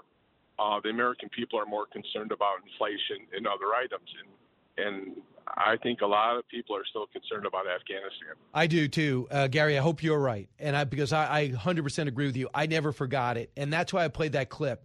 I am in more incensed by that clip than anyone I can remember in quite some time. He basically called the army liars. So who are we supposed to believe? A guy that doesn't remember anyone telling him that Afghanistan's evacuation could go bad? Then he says it's going to be messy, and then he says it went great when he considers how many people we got out in that short a time. Then he tells us I couldn't have got enough troops in there to protect our people getting out, but he put 6,000 in in 10 days? 6,000. You can't have it both ways. You know what we could have done with 6,000 troops? We would have held Bagram Air Base. Those terrorists would still be in that prison. And we would have a view there of China, Russia, and Pakistan. Now we have nothing. We are blind. Brian Kilmeade. Live from the Fox News radio studios in New York City, fresh off the set of Fox and Friends, it's America's receptive voice. Brian Kilmeade. Hi, everybody. Brian Kilmeade. Thanks so much for being here. It's the Brian Kilmeade Show. Uh, what a week we've had. A lot to cover, covering all over the release of the pandemic restrictions and some reluctance to do so, and a massive global movement uh, for freedom. We'll discuss that. Also, according to reports, in 48 hours, we're going to have a Super Bowl. And I think it's going to be a good one. And I think it's going to be a, almost a return to normalcy after last year's bizarre one when Tom Brady won easily. But it was the stands were half full. There was no hoopla leading up to it. People tell me that this feels much more like a Super Bowl week. Jay Glazer, NFL insider, will be joining us from Fox Sports at 34 after. Bill Hemmer, lifetime Bengal fan. He knows they haven't been here in 30 years. He's going to leave the set and come join me of America's Newsroom. And with me right now is Admiral James Stavridis. Uh, uh, he's going to be uh, joining us in a matter of moments. Uh, but I do want to uh, give an understanding about some of the major global events that are taking place before he joins us. And if I can, let me bring you to what's happening. There are major uh, war games operations, I guess, Uh, taking place over in Belarus with Russian troops. Senator Tom Cotton noticed that on America Reports and mentioned this is what he thinks is going to happen. As you know, was in the military, was in the infantry. Cut 26. I think those military drills in Belarus, Sandra, are nothing but a cover for a likely invasion. I think they tell us that they're, since they're starting so soon, that we could be down to a matter of days, not weeks, uh, for that potential invasion. I'm not sure that any action Congress could take would deter Vladimir Putin at this point. It's fairly late in the day. Uh, this uh, stage uh, was reached after a year of relatively weak and appeasing policies by the uh, Biden administration towards Russia and, of course, the debacle in Afghanistan. I would favor very stringent sanctions now, as I have for months, on Russia and Belarus for that matter. And what about the Supreme Allied Commander of NATO, the former one, I should say, Admiral James Stavridis? Admiral, do you agree with and welcome? Uh, do you agree with Senator Cotton? To, an invasion could be imminent, judging by the the scope of these um, I guess, these war games they're playing? I do. And let's face it, you don't have to be uh, a veteran like Tom Cotton or Jim Stavridis to feel that way. I think any common sense observer, simply looking at the satellite photographs, the buildup that's occurred, um, anyone's common sense meter would say, look, this has gone beyond what would be required in the case of exercises. And in particular, I think Senator Cotton's right to focus on what's up north uh, Belarus. And the reason for that, Brian, is that that's where the capital, Kiev, is located, just over that border, really less than 100 miles from this buildup. So if Putin decides to go, and I think it's probably a two and three chance, two thirds chance that he will go. Um, I think he could drive to Kiev very, very quickly, and and things fall apart swiftly in combat when the high command is taken out. And do we know in the big picture why? Because he doesn't like them? I mean, because he wants them part of it? Because he feels as though NATO membership was imminent? I mean, think about this. There's, you know, it's easy to get caught up in the day by day, but in the big picture, there is no reason for this. Um, if you were sitting with Vladimir Putin, he would tell you three reasons he wants to invade Ukraine, if he were being honest.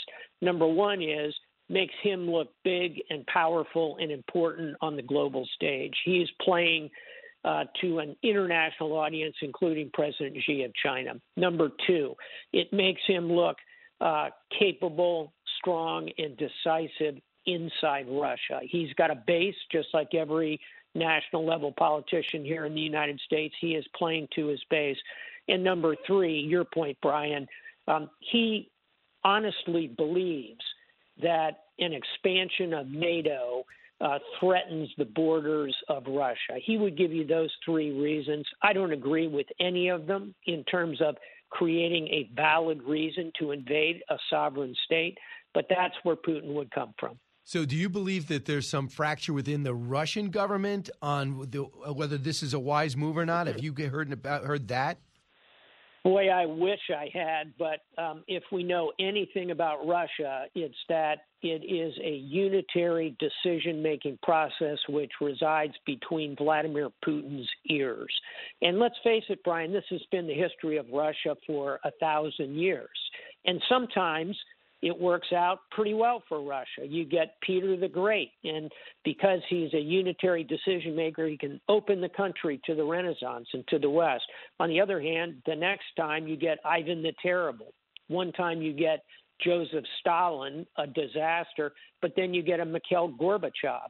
So it goes back and forth for Russia with this lack of a democratic system. But the bottom line is there is only one decision maker. It's Vladimir Putin. And by the way, I'm not sure if Vladimir Putin himself has decided whether he's ultimately going to throw that switch. I think it's better than even that he will. He will be the decider in chief. Right. Um, and you tell me in the past, it's not really that costly to well up troops on a border so close to yours, on, on the border that you share, where we were very aware of the costs of building up in Kuwait, getting ready for the Iraq invasion uh, and things to that nature, correct? It's different if you're in the region.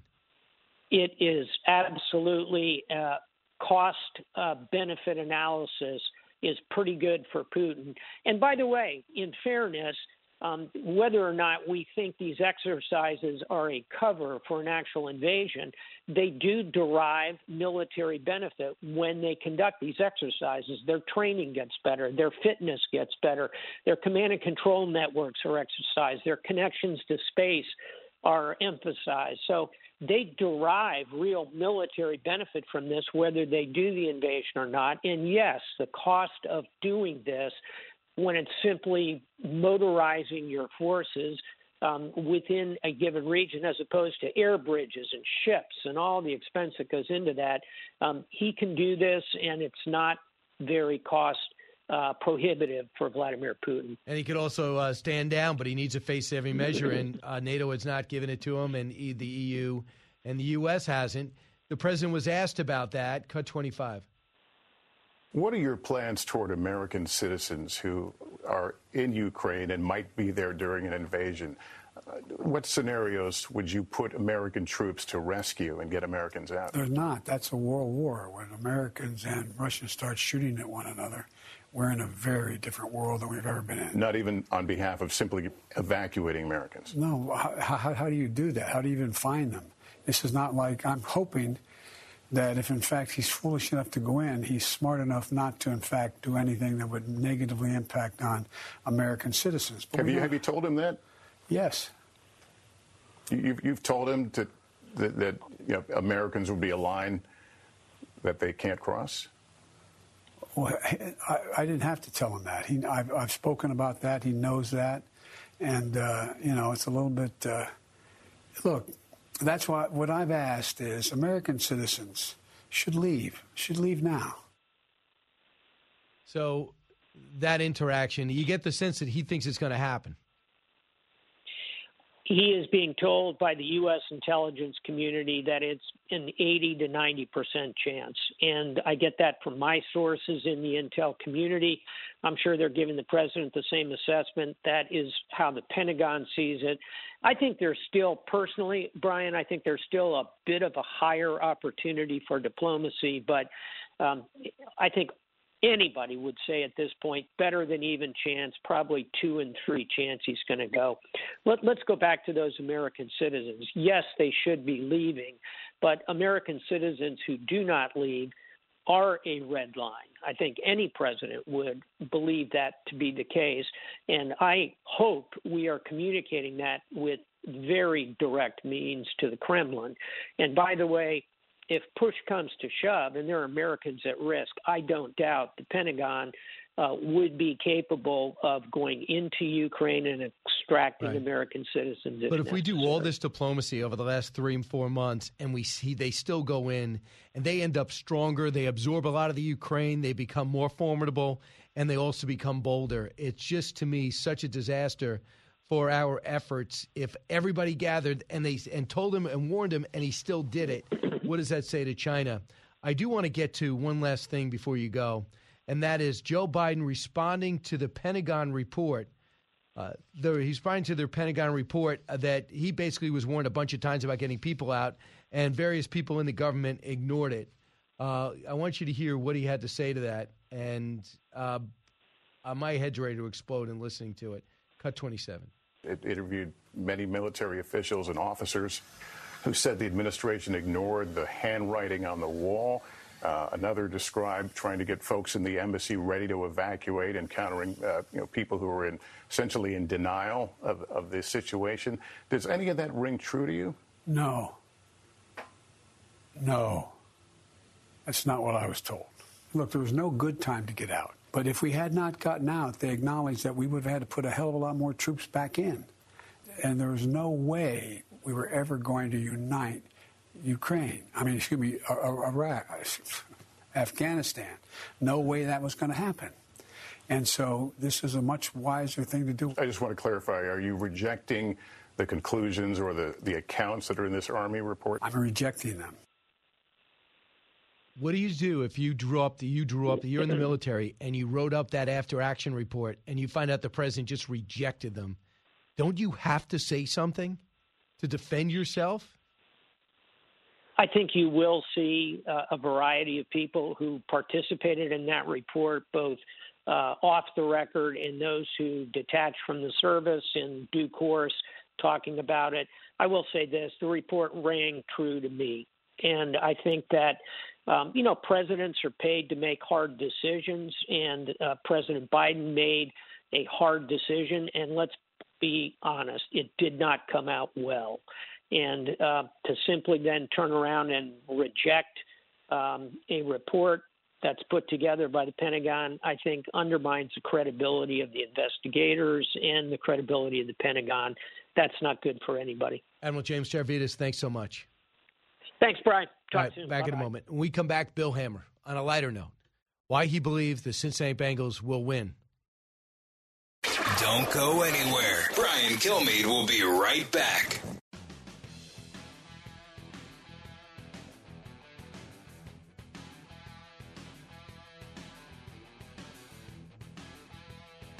The fastest three hours in radio. You're with Brian Kilmeade. And I'm with Bill Hemmer. So you're with Brian Kilmeade, and I'm with Bill Hemmer. Together, we are. Uh, I'm talking to the news anchor who has become a partisan. You, I don't, you're not fair. You're not fair and balanced when it comes Yeah. to Super Bowl I've heard- 56. I've heard that. You're not wrong about that. Let me just say, I think the Rams have had an awesome year. They're an incredible team. It's going to take a very strong effort in order to win this game. If you're a Cincinnati fan, of which I am. Well, I just think that. I mean, don't you think the teams are pretty much equal? How so? Uh, I just think the advantage for the Rams. Uh, they both either, easily could have lost their championship game. They both could have easily. Uh, they they easily Yeah. could have lost the game before that. Okay. Uh, the conference game.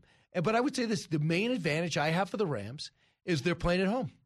Uh, that's the main thing. They know the field. They really feel comfortable, and they and they're not going to get hard in the hoopla because they have a coaching staff that is 2018 did the same thing. Um, true, and they lost that game in Atlanta to New England. They were terrible. Sean McVay. Yeah. Uh, played wide receiver at Miami of Ohio, my college. Wow. Cradle of coaches. Grew up in Atlanta. Uh, here's I what think he was athlete of the year. He was having fun with that. Ev- evidently, he was athlete of the year in Ohio. He was like the Ohio sportsman of the year. Who? Sean McVay. No, I think that was Joe Burrow. No, listen to this. You know who he beat? Uh, he beat Megatron, and that's why they, they was watching this whole feature. Megatron was actually in Ohio, and he beat him for athlete of the year. It's like I don't know how I won that. That's good. You That's like good. that? That's good intel. I'm going to Google it, make sure it's right. Right. The Rams playing at home. Here's why I don't like the idea. Allison, could you could you uh, tell him how insulted I am? No, no, no, I didn't say sure you I'm were wrong. I just I haven't heard about it. I should right. have. Okay. I just I, what I All would right. say is that I'm not prepared for the interview right now. I Oh, mean, okay. you, you, I mean, you knocked me off my my, my right, block go- go ahead, though. So the Rams have been home, Brian, for three weeks Yeah. in L.A. Yeah. I don't know about you, but for a game like this, I want to be away from my family. I want to be away from my friends. I want to be away from Oh. distractions. I want to be on the road. And that's where Cincinnati's been at Nashville. Beat the number one seed in the AFC. Hard to do. Went to Kansas City. Beat the KC Chiefs Stunning. in overtime. Shut down. For the second time in 28 days. People don't remember they played four weeks prior. That, that's pretty impressive. So, your point about an even matchup, here's how I would analyze it. I think it is rare when before a big game like this, you know exactly what the strength is of one team and how it's diametrically opposite the weakness on the other team. In this case, the LA Rams defensive line is fierce. Right. And our weakest point the entire season has been our offensive line. How do those two play out? That's where the game's decided. And it depends how ferocious the rush is, but if it's just pressures, when you sack him, Joe Burrows, eight times, the Titans sacked him Nine. eight, nine times. Nine. And he was like, okay, I'll still win. Nine. And that's the number one seed in Yeah. the conference. They led the league in sacks, Brian. Right. And they also led the league in fewest penalties. So that's some amazing data there. You lead the league in sacks for your quarterback, and you lead the league in the least penalized team. These are the bungles for 30 years. Yes. It's extraordinary what good coaches can do and the power of one person. And here's why I'll tell you that. I know that the players on Cincinnati's team knows that Joe Burrow will not respect them if they don't play their ass off. He doesn't talk to them. It's an understood not bad for a second year player. Second year player who had a massive injury only 15 months ago. Right. How how confident is this guy? I mean, is that amazing? I like what he said the other day. He said, if you're going to work out and post it on Instagram and then don't do that, where are you for the next four days? He's like, he's, call- he's calling out people who were trying to brag on social media. And he said, well, wh- what's happening in between this time? I thought that was a cool comment. So, do you believe right now, if Cincinnati is to look at three quarterbacks, Boomer Esiason, Kenny Anderson, now Joe Burrow, do you believe that he will emerge as the best? Don't know yet. Don't know. From what you've seen so far. Kenny far. Anderson was so good, eight to ten yards out. I'm going to hit you every time. Boomer Esiason was a natural born leader. Right. Joe Burrow is a natural born leader. Let's see what happens on Sunday, and maybe you can ask me that question at a future time. Projection if they had found a way to beat the 49ers in Joe Montana instead of losing by three, do they have a Lew- different trajectory L- for their team? Lewis Billups dropped a pass in the end zone and went right through his arms before Montana hit Taylor to win it all in 1989. And that was the year of the miraculous catch, wasn't it? Was that the year of the catch where they beat uh, Ever when Everson Walls got beat in the end zone uh, by Dwight Clark? Oh that yes, put him th- there? yes. No, So that was 1981. that was different. Yeah, and to January of 82 when they played in Pontiac, Michigan, and the Bengals lost a great game 26-21. It is still to this day the highest rated Super Bowl ever watched in American history. and not two of the. There weren't two banner teams back then, right? The Niners I were. mean, they we were good. Used, we weren't used to the Niners winning back Okay, then. okay, fair point. I, I don't. I, I still don't understand why so many Americans watched that game. Right. Was it cold? It was cold in Michigan. If you are an American and you watched that game and haven't watched one since, call one eight six six four zero eight seven six six nine. Bill, go to the Super Bowl, Thank you, enjoy brother. the game. We'll see. Uh, we'll see what we get. But you prediction? We need one more. No predictions. Hope. It's bet, hope, optimism. Let's go get it. One more.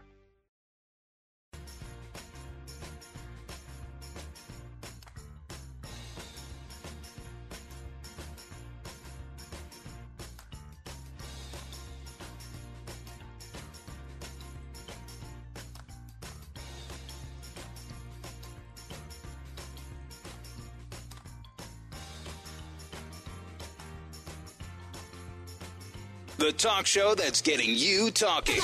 You're with Brian Kilmeade. It's a tremendous organization. They've supported us through through thin and now thick, you know, and so it's been a fun process to go through. I'm glad that we went through that, you know, really, because now we appreciate everything that's happening for us right now because we, we've seen the worst of things.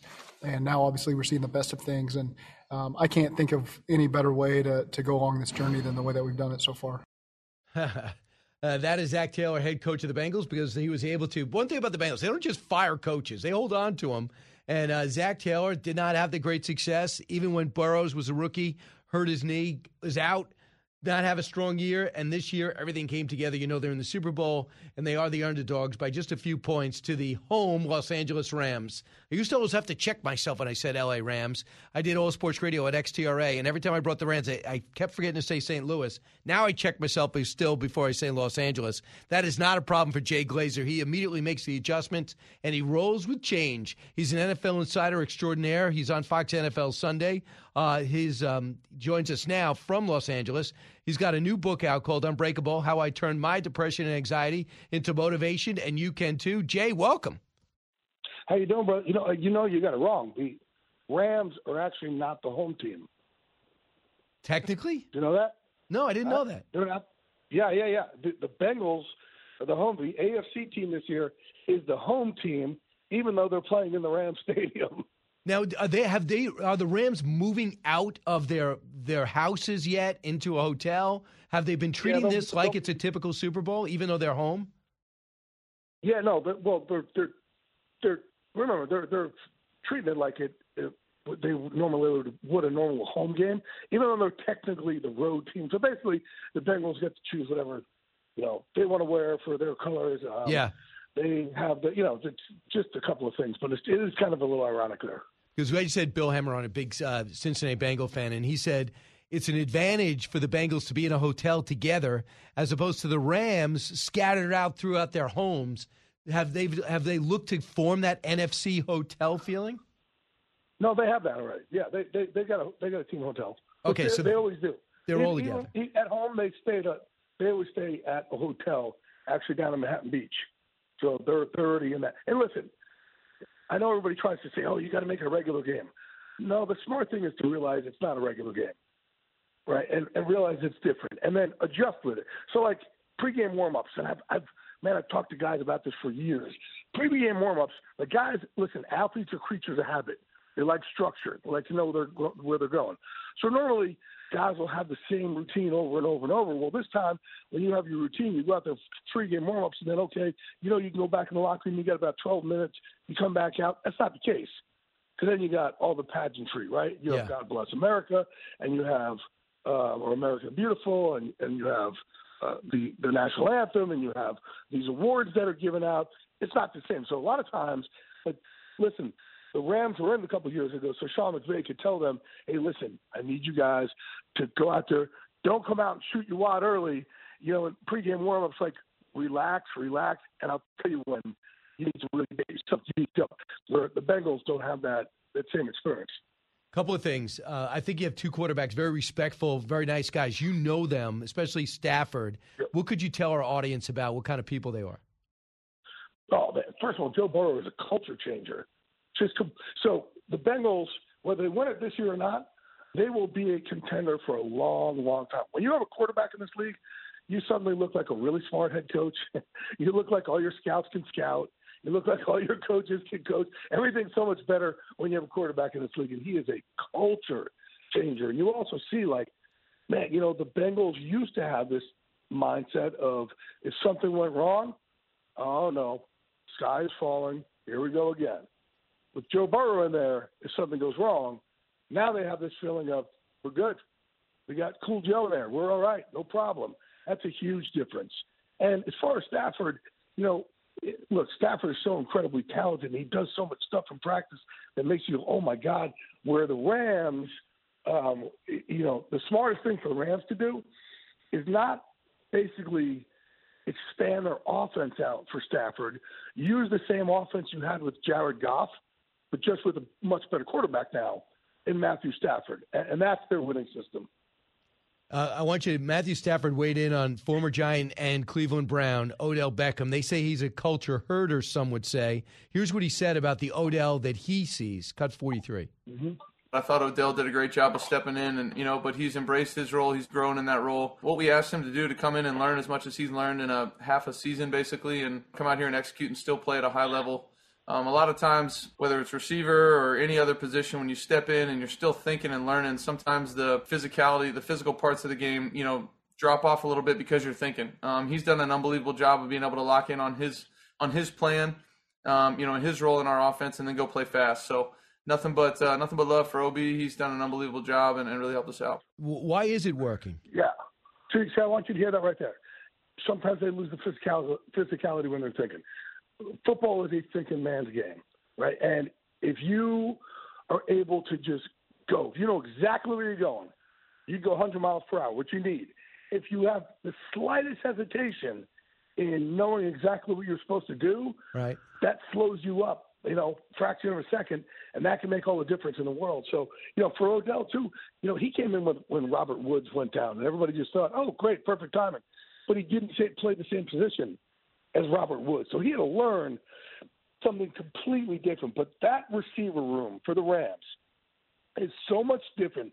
The work ethic of guys like Cooper Kupp and and Robert Woods, like man, either he was going to buy in or he wasn't. But he bought in, and as a result of that, he's actually gotten better. He's become a better receiver because he bought in. That man, they got this old offensive line, like like an Andrew Whitworth type work ethic for a bunch of receivers, which you just don't see a lot. Jay Glazer with me. Uh, his book is so important, as important as this, as we think the Super Bowl is. After the Super Bowl ends, uh, this book that you, if you pick this up, especially if you're dealing with depression in your life at any level, or people that you know are, this will pay off yeah. for a lifetime. It's called Unbreakable. And Jay, by telling your story, you're telling the story of depression, which is not a matter of uh, of really in your control. You were born this way. When did you realize yeah. that? Yeah, I didn't sign up for this.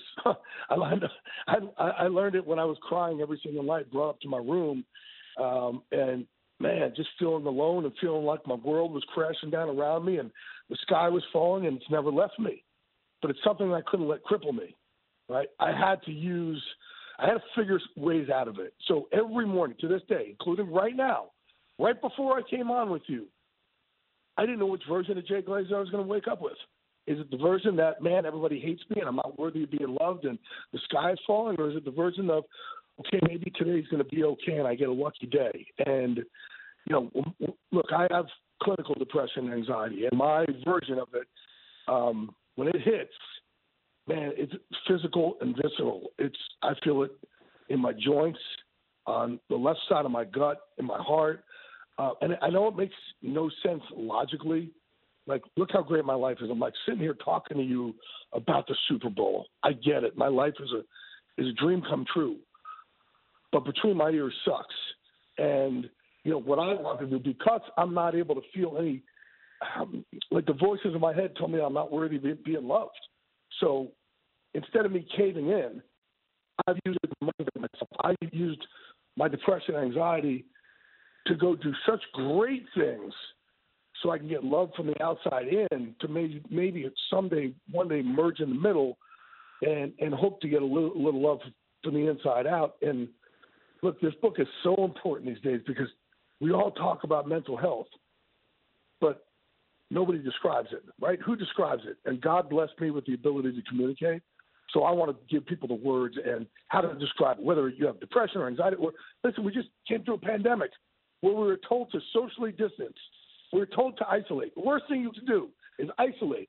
So we're all going through some sort of gray. Or you may just, you know, be going through like everybody else on social media go, well, man, I'm comparing myself to everybody else's filtered fraction of a second on social media, so my life sucks when your life doesn't suck. But it's easy these days to think it does. So there's something here, and I, it's a prescriptive book right. of how I get people through the gray, through depression, through anxiety, because man, that's our only choice.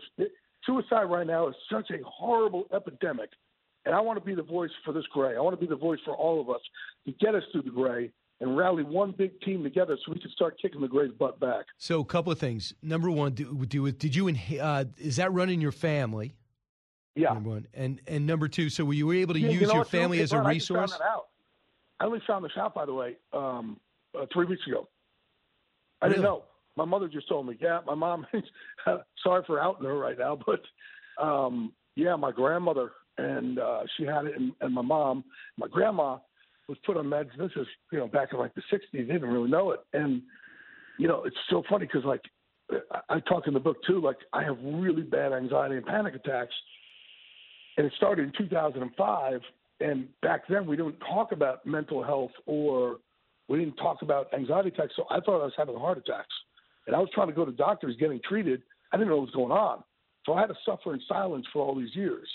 And to this day, when I do a TV show, I'm usually having an anxiety or panic attack, even though I'm not afraid to be on TV. I just, man, I, I call it, I'm wrestling with my abuser. Like for whatever reason, this thing, and when I have a panic attack, I feel like I'm having a heart attack. My eyes start going, darting back and forth. I start sweating. My breathing becomes labored. Um, man, and the walls start caving in on me, and I, I kind of forget what's going on, and I'm, um, I'm, I'm almost literally wrestling with my abuser, talking to my abuser while I'm talking to you at home. And the, so if you watch me on Fox, I will very quickly try and laugh. I try and get some sort of joke out as quickly as I can because the gray hates laughter. So I have all these little tools that I that I use. Wow. You know, and in this book of, you know, I, I make sure um, I'm of service to people. This book and my MVP charity is a way to be of service. I make sure, um, you know, that I have teams, whether they're my NFL teams or fight teams, like communities, and God is a team for me, my kid is a team. But I rely on my teams also, so I, I don't isolate. I don't suffer in silence anymore. And there's just different ways in the book how it can help you find teams, be of service, um, and, and fight back against the gray. So Jay, we, we you know for for those so you have this going on, but you're still you train all the time. You train other people. You have an expertise Mm-hmm. in ultimate fighting, mixed martial arts. You have an expertise in football. You also have a knack for breaking stories, which means creating relationships. So the question is Mhm. for people listening right now: Can you therapy this out? Do you need medication? Can you say anything universal right now for anyone listening that no matter who you are and what you've accomplished and what you haven't, that you can work through it? First of all, I want people to look and go, man, this guy's life is so great. How could he be sad? How could he cry? How could this dude wake up crying in the morning? Uh, My life, like I said, it is great. It's phenomenal. I, I don't decide the rules of this thing. Like I didn't get a choice in this thing, right? We all have childhood trauma. We all have, you know, a lot of us. And um, what I will tell you is talk to people. Like don't suffer in silence. I hid it from my friends. It used to just be like, oh, Jay's crazy. And I try to make it almost a joke, but they didn't know how much pain I was in. Now that I've talked to my friends about it, and these are the biggest, baddest dudes in the world, it has gotten us so much closer together. Like people, people, if you go talk to people to help yourself, you'll be shocked at how many other people you help that they didn't know how to start the conversation. So the way we're going to win this thing is we have one big, huge team fighting back against this thing. So talk to people. Yes, talk to therapists. If there's medication that works for you, get on medication. I'm unfortunately one of the. Um, I'm in that group that medication. I'm medication resistant. Just I haven't found anything that works. Um, and I've tried 36 of them, dude. Wow. 36. 36. And some of them have gotten me in trouble. But I will. The one thing I won't do is ever stop trying to find the blue. I'll spend my life trying to find the blue, and I'll spend my life trying to get everybody else to see some blue in their lives.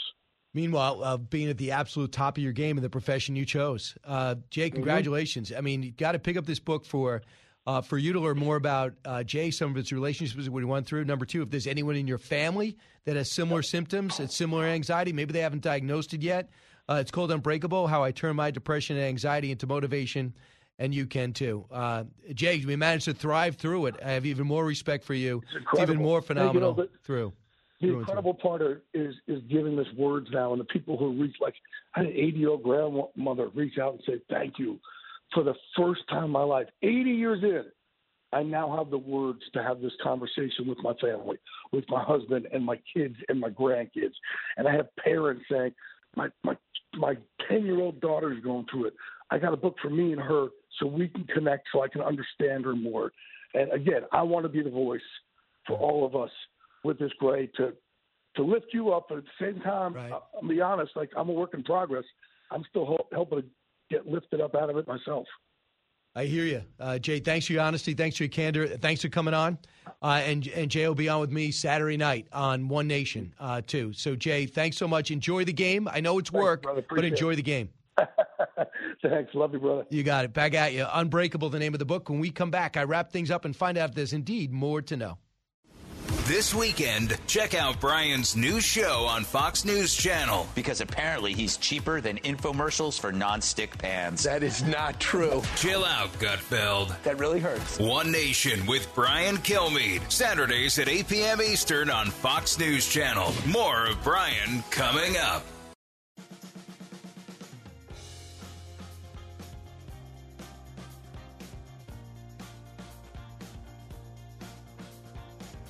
He's so busy, he'll make your head spin.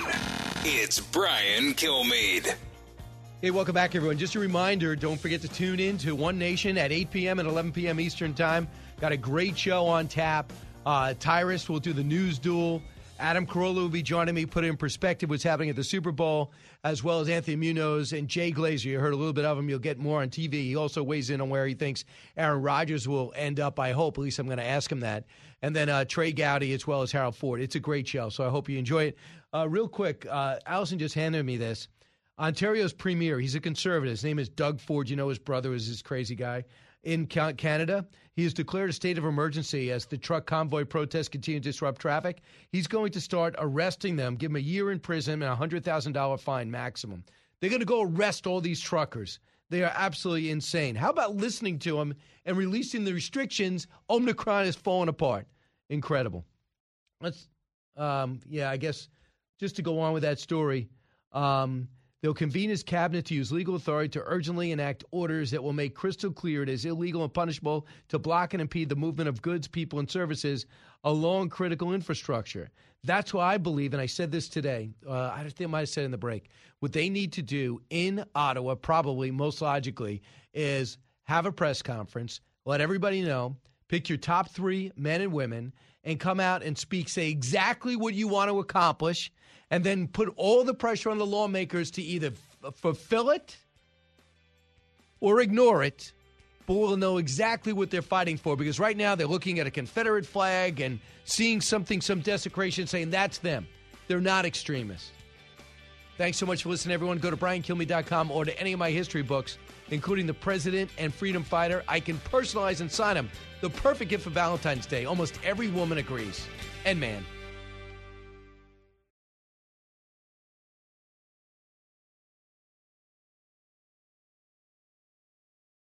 Pull up a chair and join me, Rachel Campos Duffy. And me, former U.S. Congressman Sean Duffy, as we share our perspective on the discussions happening at kitchen tables across America. Download from the kitchen table the Duffys at foxnewspodcasts.com or wherever you download podcasts. Listen to the show ad free on Fox News Podcast Plus, on Apple Podcast, Amazon Music with your Prime membership, or subscribe wherever you get your podcasts.